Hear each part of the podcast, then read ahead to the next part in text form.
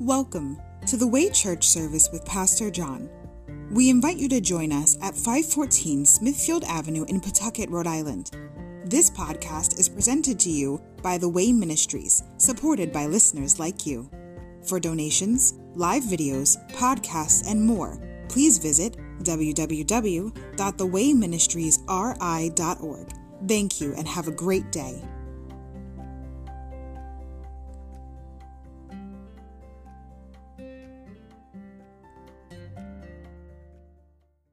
All right. Welcome to the Way Church service. I want to thank everyone for coming out tonight to get a portion of God's Word. Amen. Amen. First and foremost, I want to thank the most important person in the room, our Lord and Savior Jesus Christ. Amen. Our risen Savior. Thank you, Jesus, for making all this possible for us by becoming obedient unto death, by going to the cross, shedding his blood for the forgiveness of our sins and becoming the final sacrifice for our sins so we could have a new life and a new eternal relationship with the Father and a new purpose here on planet Earth. For all who believe in the one and only Son of God, amen? amen. We gather here to learn about our Creator and find our purpose here and to learn about Him and to serve one another. Our goal is to grow spiritually and start to handle life God's way not our way. God's word, which is the Bible, becomes the owner's manual to our lives. And we open it and we read it to see how God would want us to live, act, think, serve, and treat others. Amen. Thank you, Jesus. Each part of his body is very precious to God. That's why he calls us to an assembly. I want to personally welcome each and every one of you to the way tonight. We depend on God's grace, not our own power to accomplish His will for our lives. And if you have a cell phone, can you please silence it so it doesn't disturb tonight's service? And we will start off with a word of prayer. Dear Heavenly Father, thank you for giving us another day of life, Lord, and another awesome opportunity to gather together as your family to worship, honor, and glorify you, Lord, and putting your name above our names and all names, Lord. Thank you for this great nation you've given us, Lord. Help us to put our faith and trust in you, Lord, not mere people, Lord, because only you know the outcome of everything, Lord. And that's what we're going to put our faith in. Thank you, Lord, for saving us. I pray, Lord, that you would open all our hearts, Lord, and become humble and teachable so you can mold us and shape us into the image of your Son, Lord, so we can actually become beacons of light in this dark world, Lord as the days grow darker and darker, Lord. Thank you for giving us a new life, Lord, and a new birth for all who believe in your Son. Thank you for each other, Lord. Let us build up and encourage each other, especially now, Lord, as the times are dark. I want to say a special prayer for our sister Lisa, who's come home to be with you, Lord, that you comfort her family over this time of grief, Lord, and you reassure them that she's in a better place, Lord and that we're all going to be together again soon, Father, to comfort the hearts of the families and everyone, Lord. I pray for the people that can't be here or sick, that you give them an opportunity through the internet and the live feed to listen to hear what the Spirit is trying to say to the church tonight, Lord. And let everything we do tonight be led by your Spirit, as always, and not our flesh. And it's in Jesus' precious name. Amen. amen. And amen. All right, we're going to stand. Brittany, Jasmine, and Deb are going to come and lead us in worship and we'll get started.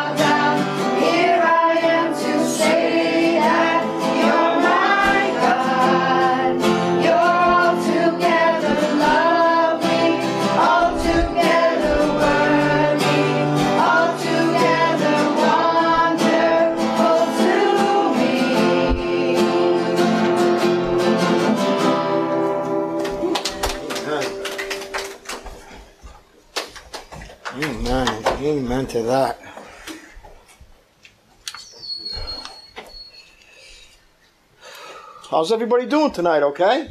It's good to see everybody. It really is. I'm glad I'm here, that's for sure. Before we get started, I'd just like to say a special, we have a special birthday. Our sister Brittany, it's birthday. Happy birthday! We definitely never ask women how old they are. We already learned. You're never right. They always are. So that's just the way it is. Just keep that in mind. Say, if you can just say yes, dear, you'll have a great life and a great relationship. Amen. And leave the rest in God's hands. Amen. Amen, Amen to that. It's so good to see everybody. Just keep everybody in prayers. The devil tries to take us off of focusing on what's really important, the issues. What's in the Word of God is what's important, not what's going on out there. Amen. When you put your faith in Jesus and trust Him, you'll never get disappointed because He's always on the throne. Amen? Amen? Just keep your eyes fixed on Him. He'll take care of the details. And you won't have to worry about none of that. Because there's no one on this earth that can fix the problem but Jesus. Amen? So whatever He puts in, He puts in. Whoever He takes out, He takes out. We're going to put our faith in our Lord. All right, we got a beautiful scripture up there, Romans chapter 12. Let's go there before we get started.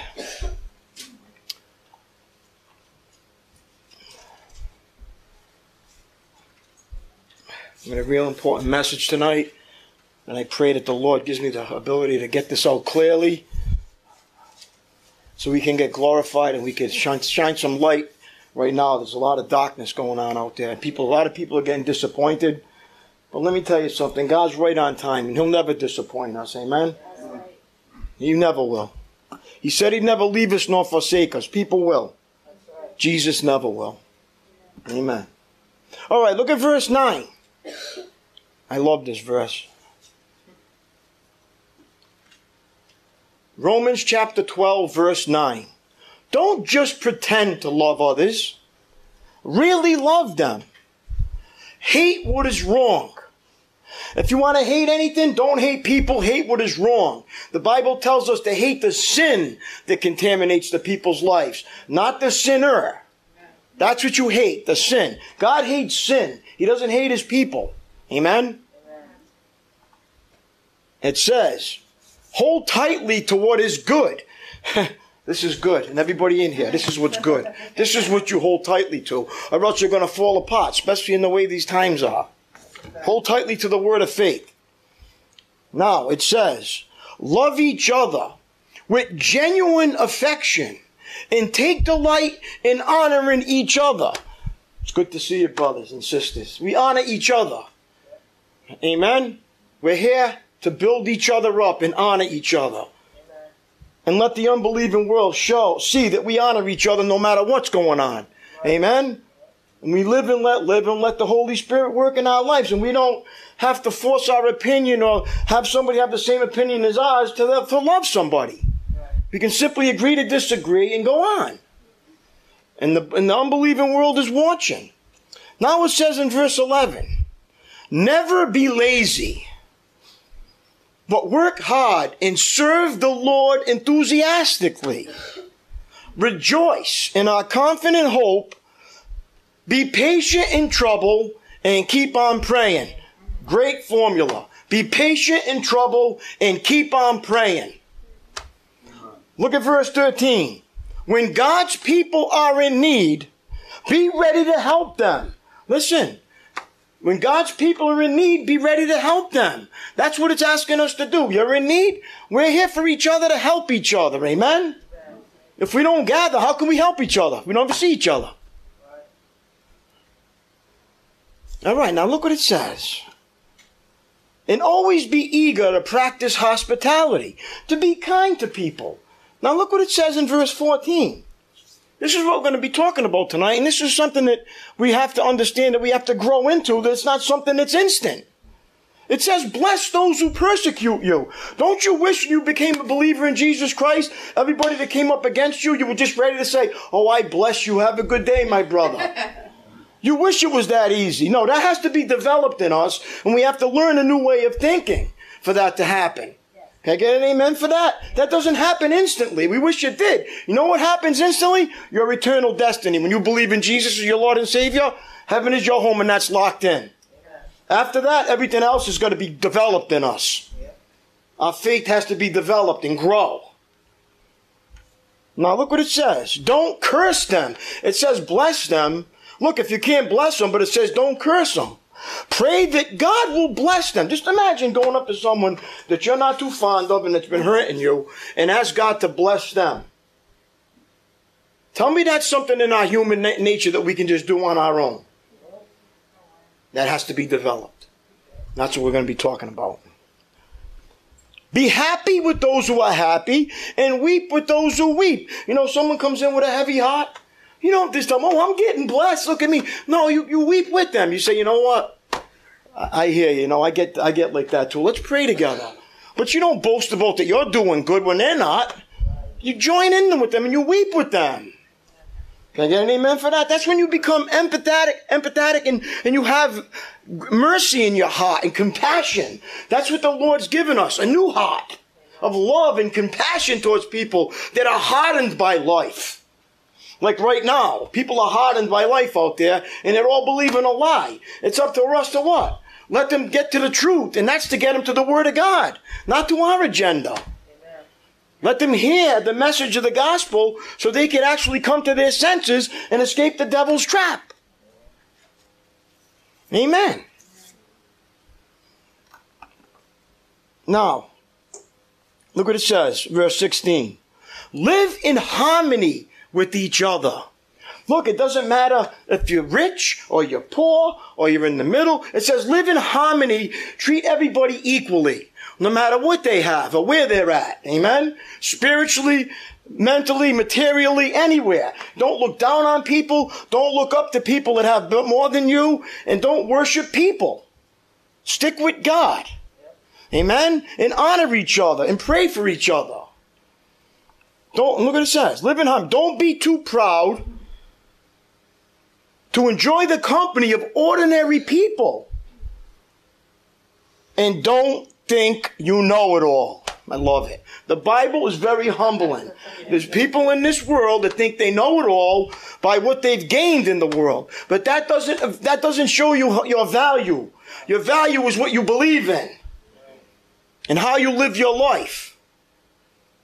Because you ain't taking none of that with you. I don't care how much you have here. It ain't coming with you.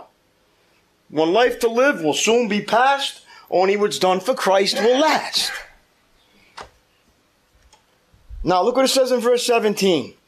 You're telling me that we can do this automatically once we become believers? Boy, I wish it was that easy. Never pay back evil with more evil. Do things in such a way, listen to this one, that everyone can see that you're honorable. See it? Everyone. Do all, do all that, do all that, you can live in peace with everyone. See it? that you can live in peace with everybody. Don't you just want, who wants peace in their life? Go out there right now and see if there's any peace going on out there. They're all dependent on people and places and things, and everybody's in a turmoil. Let me tell you something. I'll let that consume me for about 15 minutes. And after that, my wife will tell you, I've said, done. That has nothing to do with, I'm going to think about the things above. Because the things down here are only going to get worse, the Bible says. So if I dwell on them, guess what? There is no peace. There is no peace aside from Jesus. To keep our eyes fixed on Him, the author and finisher of our faith. And we're going to be talking about that tonight. Now, look what it says in verse 19. Dear friends, never take revenge. Leave that to the righteous anger of God. You know why it's righteous anger? Because when human beings get angry, they do things that are sinful. They don't do it fairly because their anger gets the best of them and that gives a foothold to the devil. Can I get an amen for that? You tell me you're being Christ-like when you're angry in this world. And what comes out of your mouth after that? Not a good representative of Jesus, correct? So we know that if we leave it in God's hands and we keep our mouth shut, then maybe they can see Jesus. Amen? Until then, they ain't going to see him in you. You know what they're going to see in you? The alternative, the devil. Because he takes control. You, everybody thinks that possession is like you getting turning green and spitting out pea soup. No, you're possessed when you can't control what's coming out of your mouth. He's actually taken over and all evil's coming out of your mouth. You're saying nasty things, you're hurting people, and you can't stop till it runs its course. You are possessed by the evil one. Anger gives control over to the devil. I can testify to that myself. I have vicious anger problems. Actually, where I can black out and actually do some bodily harm to people. And there's people right now that are sitting in prison because they blacked out with anger and actually killed somebody. And then they woke up and say, What happened? The devil took control of them. So we, as Christians, we can't let that happen. We have to let God take control of us. That's, that's, that's a given. Right, leave that to the righteous thing and for God. The scriptures say, I will take revenge. I will pay them back, says the Lord. Instead, if your enemies are hungry, give them some, feed them. If they're thirsty, give them something. Does that mean like literally do that? No, it's saying Look, if they're hungry, give them a pass. Look, if you instead of paying them back with evil, you pay them back with an act of kindness. Like, and that could be an act of kindness by you keeping your mouth shut instead of reviling back. That would be an act of kindness on your part, not to try to get your point across. Because you know what your point is going to be? It's not Jesus' point. Jesus' point is to love them. Our point is to get our pound of flesh in. Can I get an amen for that? All right, this is the real deal, church, right here. Now it says, if they're thirsty, give them some. In doing this, you'll heap burning coals of shame on their head. Look at verse 21. Don't let evil conquer you, but conquer evil by doing good. This is what conquers evil right here. Living by the principles of the Bible will overcome evil. And this is what, you don't just not do it, you have to replace it with something good. An act of kindness and go on beyond by just saying, I'm not going to pay them back with evil. I'm not going to do anything. No, I'm going to bless them or I'm going to say something kind to them because that puts shame on their heads. You ever see somebody come at you and you don't go back at them? They don't know what to do. They're at a loss for words. They're wanting you to come back so they can have an argument. When you don't say anything, say something nice. Boy, it's beautiful out today, ain't it? Want to go grab a bite to eat? And they look behind them and say, You talking to me? I just told you that I hate you and want you to die. And you're asking me if I want to go out for lunch. They're saying, That's not the guy I know. That must be somebody else. Yeah, it is. It's Jesus. He just showed up. That's how he shows up. Amen? That's a big amen. Not by reading this, by doing this. And that's the process we're going to talk about. It takes a lot of faith to do that and a lot of trust to develop that in your life. we all know what I'm talking about, amen? amen? All right, so this is the topic we're going to talk about tonight faith. Something that we desperately need right now. That the world and the believers in themselves that are not strong in the Lord are starting to lose their faith in what they believe in. And now's the time for us to get our faith stronger, not weaker. Okay, and I'm gonna we're gonna define a few things. If you hang in there with me, it's probably gonna take more than one message as usual, because when the Holy Spirit starts speaking to me, I just can't. I yield to whatever He's telling me to tell you. Amen. Just so you know, this is a spirit-led ministry. Amen. Not a religion. Okay, it's a Holy Spirit. All right, we're going to talk about faith. We're going to define it, explain it, and explain how it works. Okay? How's that sound? Pretty good? This way here, you could really understand what faith is. Biblical faith. First, I'm going to define it, what the world will say about it. All right, faith. Confidence and trust in a person or thing. Belief that is not based on proof. Belief in God or in the doctrines or teachings of the Bible.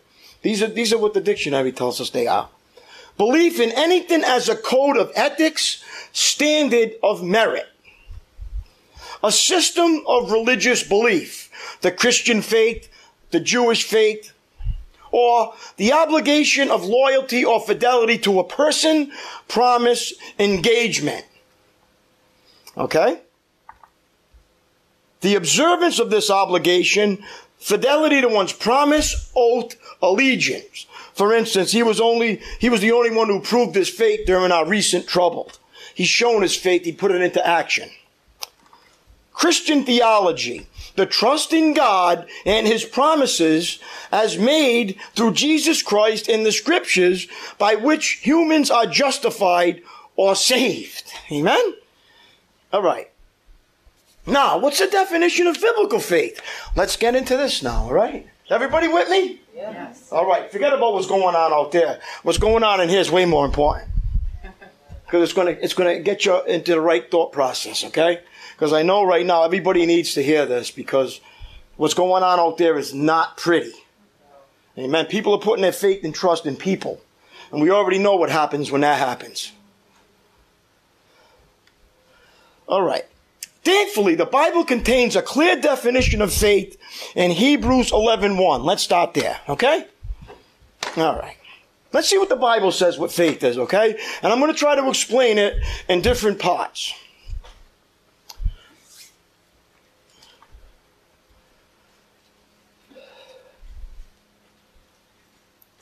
Verse 1 of Hebrews 11. I love when I hear the pages turn. It brings me back old school, right? When there was actually books. Instead of this. Like my whole life's in here. I don't even know my own phone number anymore. and if I if I get too lax in that, I'm going to forget where the scriptures are in the Bible too. Because it's so easy to go on the phone and get them. But sometimes that might not be working. And the pages will always open then you're in a, in a, in a pickle and you want to get the scripture. Um, where is it? You start looking for it. You can't find it because you think it's not, you can't find it because you're not used to looking in the Bible for it. Don't use it as a replacement. Use it as an enhancement. Amen? Okay. Look what it says in verse 1. Faith shows. So that means faith is an action because it shows something.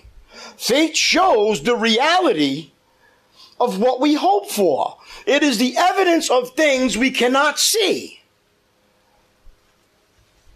Okay, simply put, the biblical definition of faith is believing, then trusting, and obeying something you cannot explicitly see. Okay? Three things. Right? First you have to what? Believe it. Then you have to trust what you're believing. And then it goes on to obeying what you believe. Becoming to what you believe. Three parts. The definition of biblical faith contains three aspects. All right? I want to explain this, and I want you to understand this so you don't get trapped in all this. There's three different parts to faith. Okay, three aspects. The in- intellectual assent, okay, then trust, and then obedience. Okay, intellectual assent is believing something to be true. Okay, you believe that Jesus is the God's son. You believe that to be true. That's what it means. Okay, can I get an amen for that? You believe that to be true. Okay. The, many people, okay, now listen, intellectual is believing something. Trust is actually relying on the fact that something is true. I trust that what they're saying is true. I'm relying on that. Okay? A chair is often used to illustrate this, okay? Intellectual assent is recognizing that a chair is a chair. Okay, you recognize that, that as a chair, okay? You recognize that as a chair. Trust is agreeing that is designed to support a person who sits in it. Okay? Then obeying it is actually sitting in the chair. See, there's three different parts. You have to trust that you can sit in it, and then you have to actually sit in it. So first you have to believe it, then you have to develop a trust, and then you've got to actually sit in it. That's what faith is. You can't separate them three though. And this is where Christianity goes off on a tangent, thinking, all I gotta do is believe, and that's it. No, there's way more to it, and I'm gonna prove it. Can I get an amen? amen? I don't want you to get deceived about this. Understanding these three aspects of faith is crucial. Crucial Many people believe certain facts about Jesus Christ. Many people will intellectually agree with the facts of the Bible declares about Jesus. But knowing those facts to be true is not what the Bible means by faith. The biblical definition of faith requires intellectual assent of the facts and obedient trust to those facts. Can I get an amen to that? It's actually trusting in the facts enough to actually obey, obey them, and that takes time and cannot be separated though. Can I get an amen for that? They can't be separated. Just like the Trinity can't be separated. The three aspects of faith can't be separated either. Just like the Trinity. That's the goal to becoming a Christian. Okay? The apostle Paul came to explain how to accomplish this, not separate it. People say, I went to the apostle Paul, all you're going to do is believe it and go to heaven. No, he came to show how to, uh, how to accomplish it and not separate that, okay? Let's go to Romans chapter 1. I'm gonna, I'm gonna just explain this all in scripture. Are you with me so far? Believe me, I beat my brains out to get this for myself, this information, because I thought it was just a simple thing. It is simple, but we make it very complicated.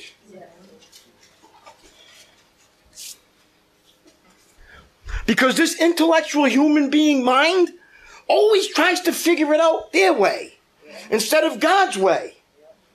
But God's way is different than our way, and He proves it. Because we can't live up to the fact what he tells us to do on a daily basis, or we wouldn't need a Savior. I wish my intellectual mind would make me make the right choices and decisions all the time. Don't you? Then it wouldn't be saying I'm sorry anymore. Because everything would be perfect. And every decision we made would be good. And how many can sit here and say every decision in their life they made so far was right and perfect? If you do, you man, you got some issues. and you're blaming everybody else for your own choices. Who hasn't failed? Thank you, Jesus, right? You can relax here. It's okay. You can be a failure because that's what he came for. He came for failures. If you think you're not a failure, then you're coming to the wrong place. All right, look at verse uh, Romans 1, verse 17 talks about the good news. I love the way people like to separate things in the Bible and make their own, you know, so they can pick out certain things they don't have to do, so they can just live that way and do what they want instead of just saying, "No, I need to, I need it all." There's a lot to it, and there's be a lot of places that pick through the Bible and give you certain passages to make you think that everything's okay, just do whatever you want, and everything's good. No, doesn't work that way. It's either you obey it and trust it and grow into it, or you never did believe it to begin with. Can I get an amen for that? All right. Look at it says in verse 17. The good news, which is the Bible, the gospel, tells us how God makes us right in his sight. Is everybody there? Romans 1 17? This is accomplished, listen what it says, from start to finish by faith. So that means it has nothing to do with my works. By my faith, it's accomplished. As the scriptures say, it is through faith that a righteous person has life, or the righteous will live by faith. Wait a minute. You mean faith is something I have to live by? Yes, you see, it's a life. It's, it's something that we live by. We don't just say I have faith, we live by our faith. And where do I find that? Let's go to Habakkuk chapter 2. Now, I know you're going to have to go on your index for this. That's fine. Go, go to the index and find Habakkuk because that's where you got the scripture from.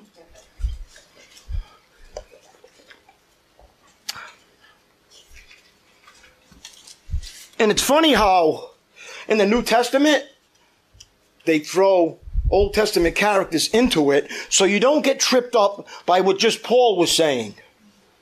I'll say, because Paul was an apostle for the Gentiles. He didn't walk with Christ. The other ones that were thrown in there did. John, Peter, James, they actually walked with him. That's why they're in there, to make it, to balance it out, so to speak. To balance out. Look at verse uh, 4 of Habakkuk chapter 2.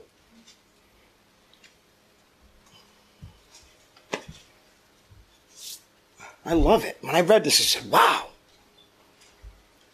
Look at verse 4. Look at the proud. They trust in themselves, and their lives are crooked but the righteous will live by their faithfulness to God. See it? The Greek version reads, if the vision is delayed, wait patiently for it, surely come and not delay. I will take no pleasure in anyone who turns away, but the righteous person will live by faith. Not just have faith. Somebody who's right with God will live by their faith. Thank you. Don't sep- you can't separate living. You have to live by your faith, not just have faith. You have to live by your faith. Can I get an amen for that? We're going to compare that with Romans 1.17, which you just read. Don't go there. I'm just giving you the scriptures that is backing it up. Galatians 3.11 and Hebrews 10.37 to 38. Now go with me to Philippians 1. You notice the New Testament is full of Old Testament passages. So people can think, well, that Old Testament wasn't written for me. Oh, yes, it was. This whole Bible was written for me. Every word in it.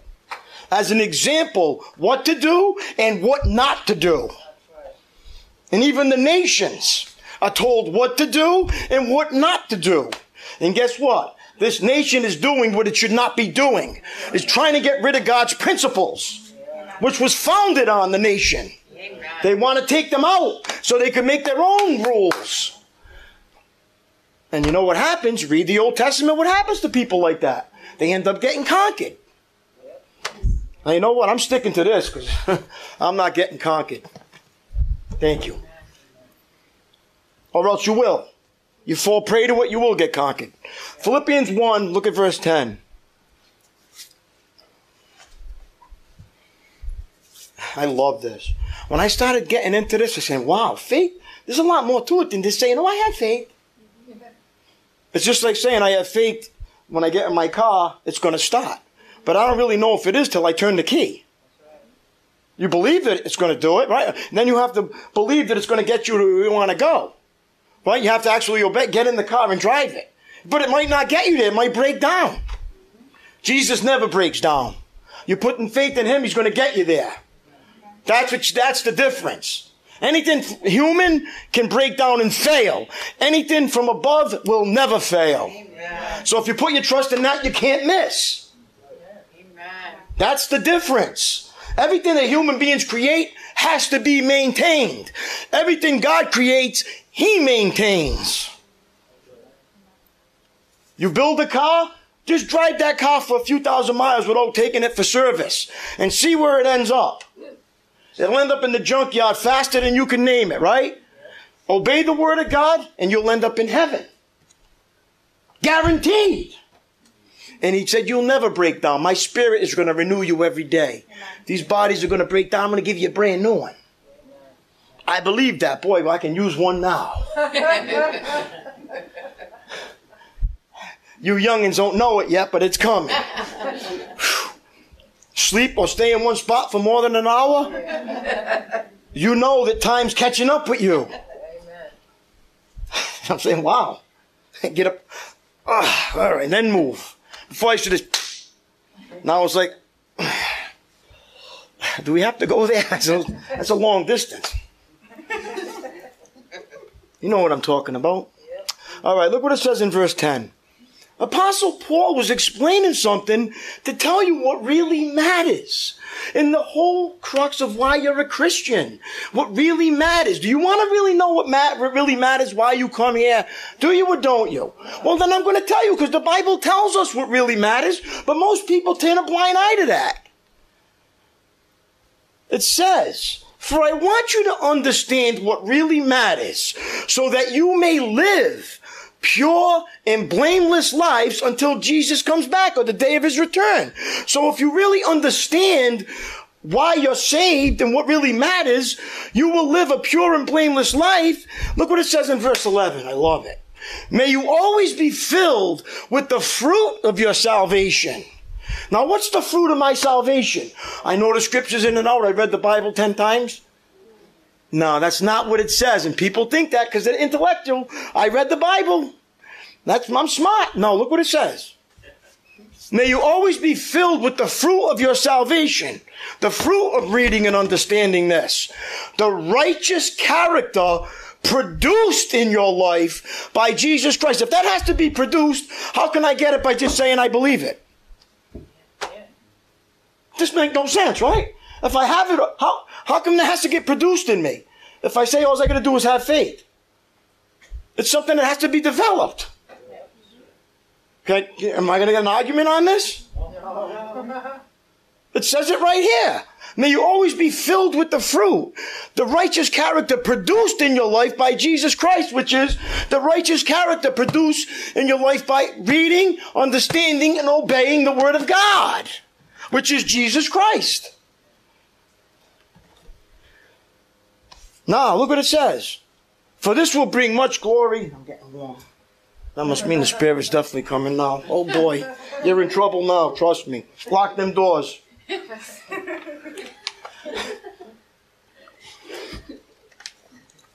Just kidding. You wouldn't want to leave right now, would you? I get you on the edge of the seat already. It's all in the delivery.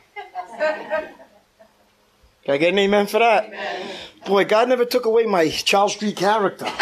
Let me stay on that. It actually works. Because they used it for evil and it worked. Now I'm using it for good.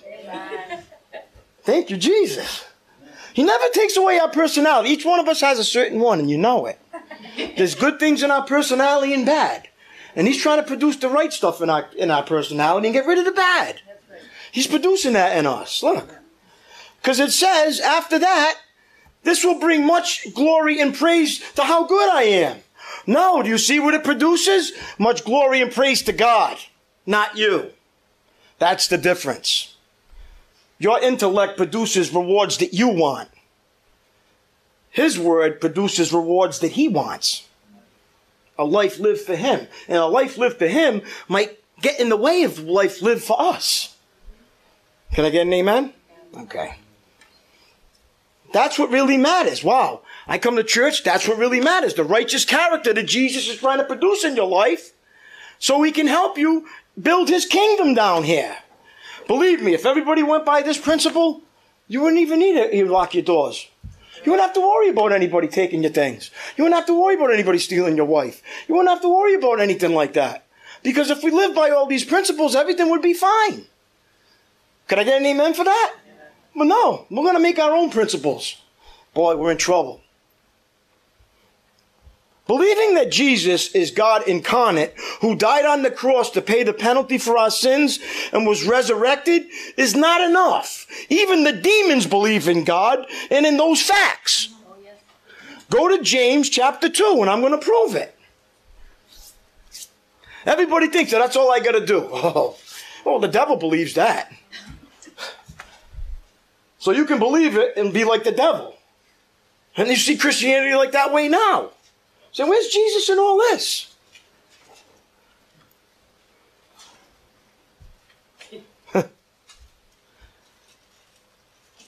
now, go to James chapter 2. James is a good book. A lot of people like to rather take it out. matter of fact, they try to take it out. They try to take James out of the Bible. Look what it says in verse 14. What good is it, dear brothers and sisters, if you say you have faith but don't show it by your actions? Can that kind of faith save anyone? So suppose you see a brother or sister who has no food or clothing and you say, goodbye, have a good day, stay warm and eat well. But then you don't give that person any food or clothing. What good does that do? You see, Faith itself isn't enough unless it produces good deeds. It is dead and useless. Now, someone may argue, some people have faith, others have good deeds. But I say, how can you show me your faith if you don't have any good deeds? I will show you my faith by my good deeds. You say you have faith, for you believe that there is one God. Do you believe that? Some manuscripts read that God is one. We can see he's getting that from Deuteronomy chapter 6, verse 4, by the way, if anybody wants to go back and check it. And it says, James got a little sarcastic, says, good for you. Good for you. Even the demons believe this. And they tremble in terror. How foolish, he says. Can't you see that faith without good deeds is useless? Don't you remember that our ancestor Abraham was shown to be right with God by his actions when he offered his son Isaac on the altar? Remember God said, all right, I'm giving you now, put him on the altar and kill him and sacrifice him to me. That's what his faith did. It actually made him obey what God wanted him to do. The son he's been dying for all his life. God said, No, put him on the altar and sacrifice him to me. I'll show you how much you have faith in me. See the difference? Now it says, look at verse 22. You see, his faith and his actions work together. Amen. Can I get an amen for that? His actions made his faith complete. Like I said, there's three parts to faith. If it was just complete by saying it, then he wouldn't say he had to complete it. Can I get an amen for that? See, people take these words and say, oh, that, no, you have to complete. If it was complete, then you wouldn't have to do anything else. It made his faith complete. And it so happened, just as the scriptures say, Abraham believed God and God counted him as righteousness, his righteous because of his faith, which is Genesis 15, 6. He even was called the friend of God, which is in Isaiah 41, 8.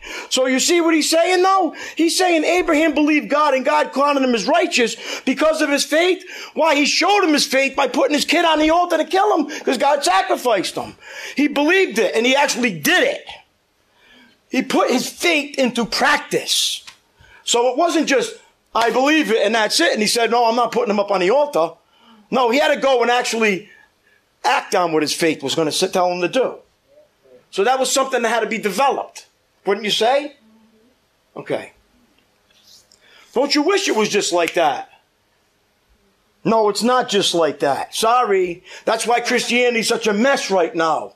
Go to church, pay your penance, make your dues, go home and live the way you want. You're going to heaven. Don't worry about it. I don't know where you got that exa- where you got that idea from, but it's not biblical. It's not biblical. And you know how you can tell? Go look at the fruit of what they're teaching you. Go look at the fruit of the churches today. Go look at what they do. Are they Christ-like in their behaviors and actions? Or are they trying to gain everything down here? Thinking that, oh yeah, you got the, Abraham got blessed. No, they failed to tell you Abraham had to put his kid on the altar to get blessed. Are you ready to put your life on the altar to get blessed? That's the question.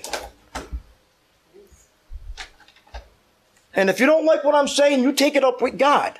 Because I'm the one, he, he said, no, you tell him. I'm not accountable to you. I'm accountable to what the Bible tells me. So if you don't like me, that means you don't like what God's saying. Because it ain't me speaking right now. Don't shoot the messenger. You come here to hear the message from the true God. And I'm not going to go around it just so I get the place full with people. You're welcome. Because that's not why he called me. He called me to tell them the truth.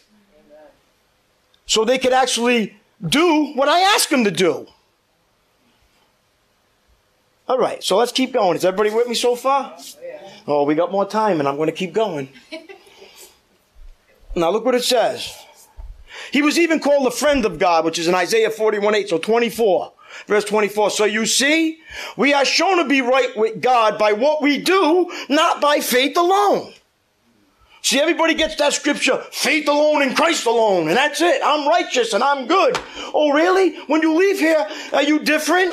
Are you righteous in God's eyes? Do you do everything He asks you to do? Do you love your enemies? Pray for them? Stop lying. That's the lie. That's the lie that people believe as Christians. That's all I gotta believe. Faith alone in Christ alone. That's it. You wish it was that easy.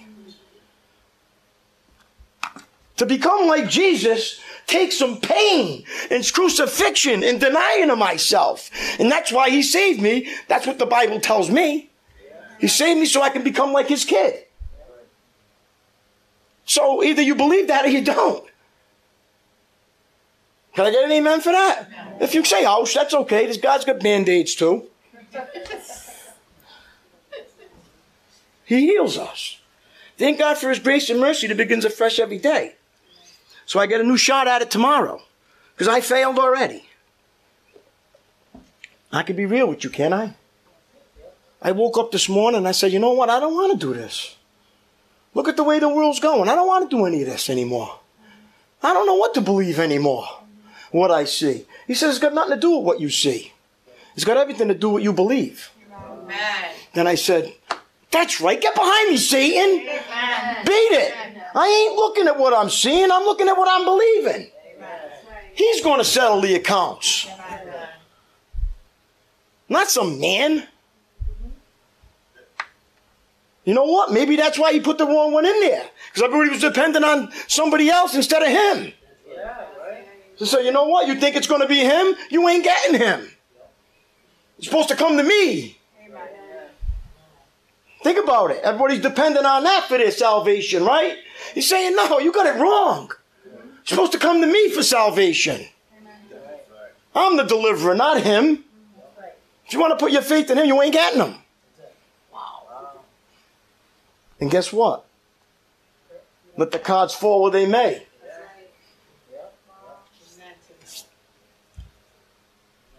They all wanted a king back in the Old Testament, right? They ended up in oppression. Right? He ended up getting conquered by other countries. Then he said, Well, you got to listen to their ways and do what they do, or you're going to get conquered too. So you got to stop being like them. See, the Bible is not, is not a joke. He tells you the result of acting and thinking a certain way, what the result is going to be, because he never changes. He says you're going to do it. You want that? Here it is. Can I get an amen for that? You know what? I ain't turning the TV on. I don't even care. Because let me tell you something. The Bible says it's going to get worse before it gets better, and it already is. And if you think somebody else is going to make it more comfortable for you, I don't know what kind of Christianity you're believing in, but it's going to get harder for you, not easier. The only time it's going to get easier for a Christian is when we go home to be with them. And it can be easier for you if you actually put your faith in this than that. And then you won't have to live in misery and turmoil anymore. No, because this is the reality. That's all superficial and all my material is superficial. The truth is underneath all that. Okay, you with me so far? Now let's go to verse, look, so it says in verse 24, so you see that we are shown to be right with God by what we do, not by faith alone. Verse 25. Rahab, the prostitute, is another example. Wow, you mean they're using a prostitute as an example? Try to use an example here. Oh, they're no good, right? She was shown to be right with God by her actions when she hid those messengers and sent them safely away on a different road. Just as the body is dead without breath, it says without breath or without spirit. You're born spiritually dead. You could be existing, but you're dead spiritually. That's what he's talking about. So also is your faith is dead without good works to show it. And that's why you should know they ain't preaching none of that. Faith alone in grace alone, that's it. And that's why it's such a mess. No obedience, no advancing, no growing, no changing. Why do I gotta change? All this in heaven too. I don't know what Bible you're reading, but it's a satanic one. You don't get both. It's one or the other. You have to leave that one behind, it says, if you want to get into my kingdom. Who wouldn't want everything in heaven too? Who in their right mind as a human being wouldn't want that? You mean I get to keep all this and go to heaven? I can live whatever I want, do what I want, and then just jump into heaven? Thank you. Who would have jumped on that instead of saying, I got to give that up, crucify myself, start helping others, love my enemies? Who would want to do that instead? If it wasn't something that we had to. And guess what? When the Holy Spirit's in you, he prompts you to. You can't help but do it. You end up having bad days and suffering and still following Jesus. Because you can't not do it. When the Holy Spirit is in you, you cannot not do it. Amen. The Bible is clear on that. And if you're still living for yourself, then you have to say that I really believe what I'm saying I am, that I'm just going to heaven.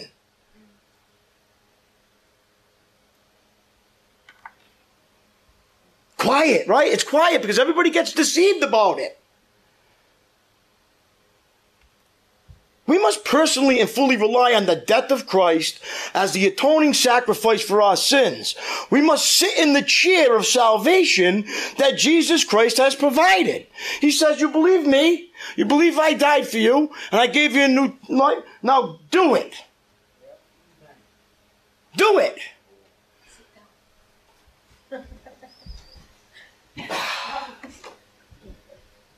Let me tell you something. If you can do this, let him run the show, you're already in heaven. That's the problem. We can't do it. We got to get up. Wait a minute. right? We got to get up instead of saying, remember what Mary, um, Jesus said to um, Mary and Martha? Martha saying, why ain't you uh, helping me get all this stuff ready for dinner? Jesus said, she found what's important, and it won't be taken from her. Have you found what's important? That's the question. You know how you'll know what's important to you? By what you do every day. Shows you what's important to you. That's what shows you your faith, your actions. So listen, this is saving faith. The God, the faith God requires of us for salvation is believing what the Bible says about who Jesus is and what he has accomplished and fully trusting and obeying Jesus for that salvation. Like it says in Acts 16 verse 25. Let's go there. Remember the apostle Paul? They threw him in jail.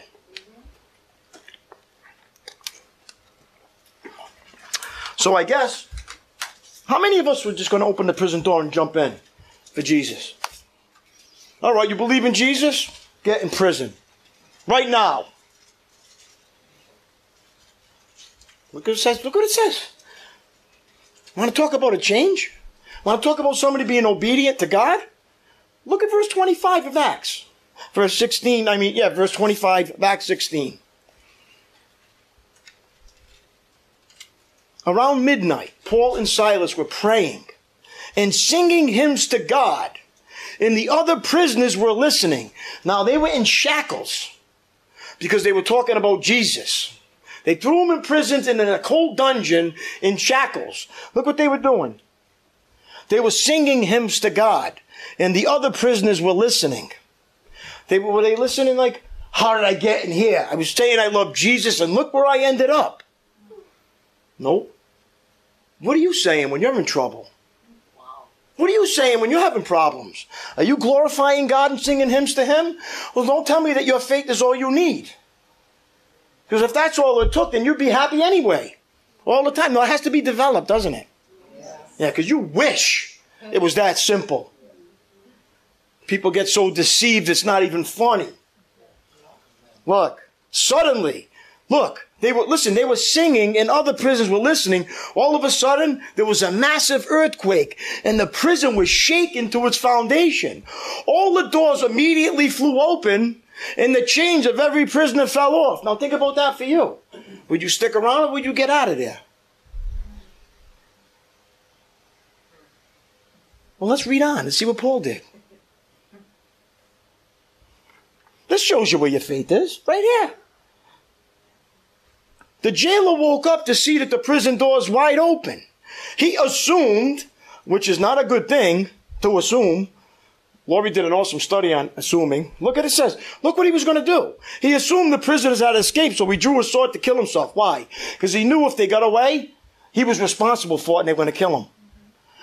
By him assuming that, he was ready to kill himself. And guess what? He was wrong. Look what it says. So don't make assumptions either. That is a good lesson right there in itself. Without the facts. Look what it says. Paul shouted to him, Stop! Don't kill yourself. We are here. Now, this guy put them in prison. Somebody puts you in prison. Would you say that? Are you saying? No. Kill him. What would you be saying? He's saying, don't, don't kill yourself. No, you'd be saying, go ahead, do it, so I can get out of here. That's the flesh. Look what he said. Don't kill yourself. We are here. They didn't leave. The jailer called for lights and ran to the dungeon and fell down trembling before Paul and Silas. Why? Then he brought them out and asked, Sirs, what must I do to be saved? Wow. He actually asked them what he has to do to get what they had. He showed it. He showed it what he had. He said, What human being would do that? Not one. What must I do to be saved? Believe in the Lord Jesus. Well, they believed in him, and look how they acted because of it. That's the difference of the messages you hear in churches today. The doors were open in prison. They didn't leave. Paul said, Man, I can get this guy saved right now. Why am I going to leave? It wasn't about him anymore. And that doesn't happen just by saying, I have faith. No, because that takes time to kill yourself.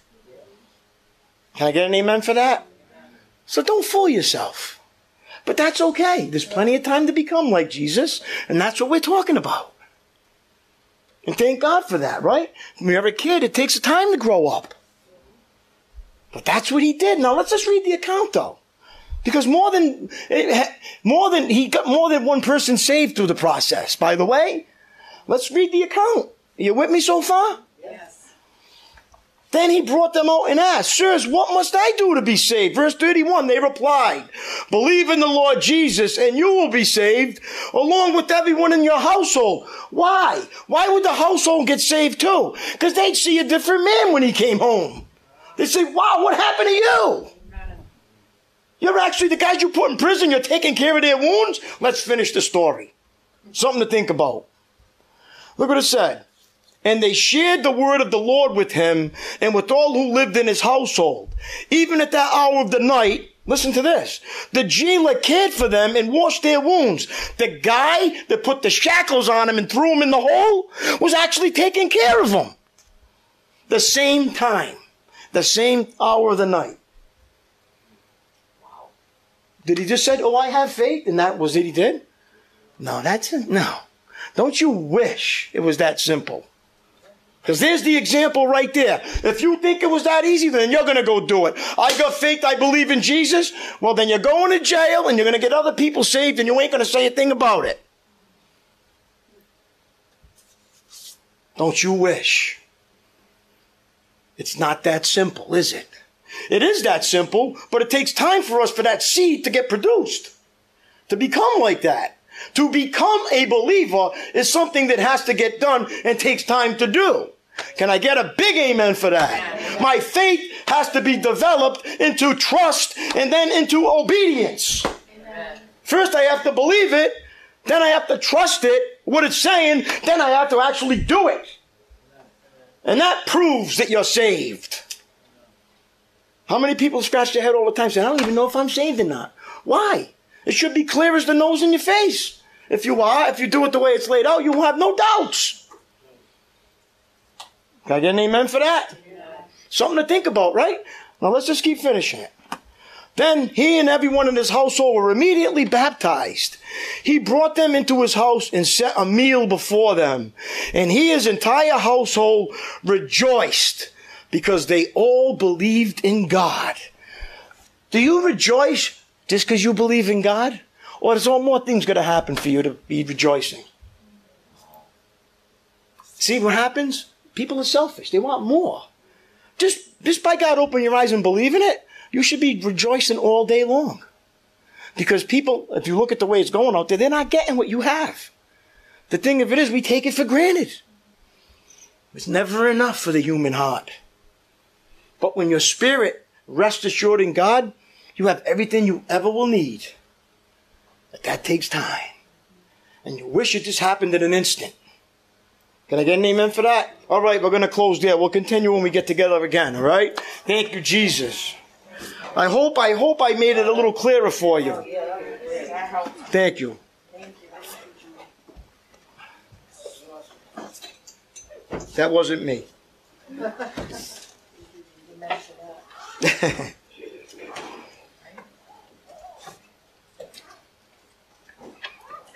All right, Brittany, Jasmine, and Deb are going to come. We're going to stand and worship the Lord, and we are going to close.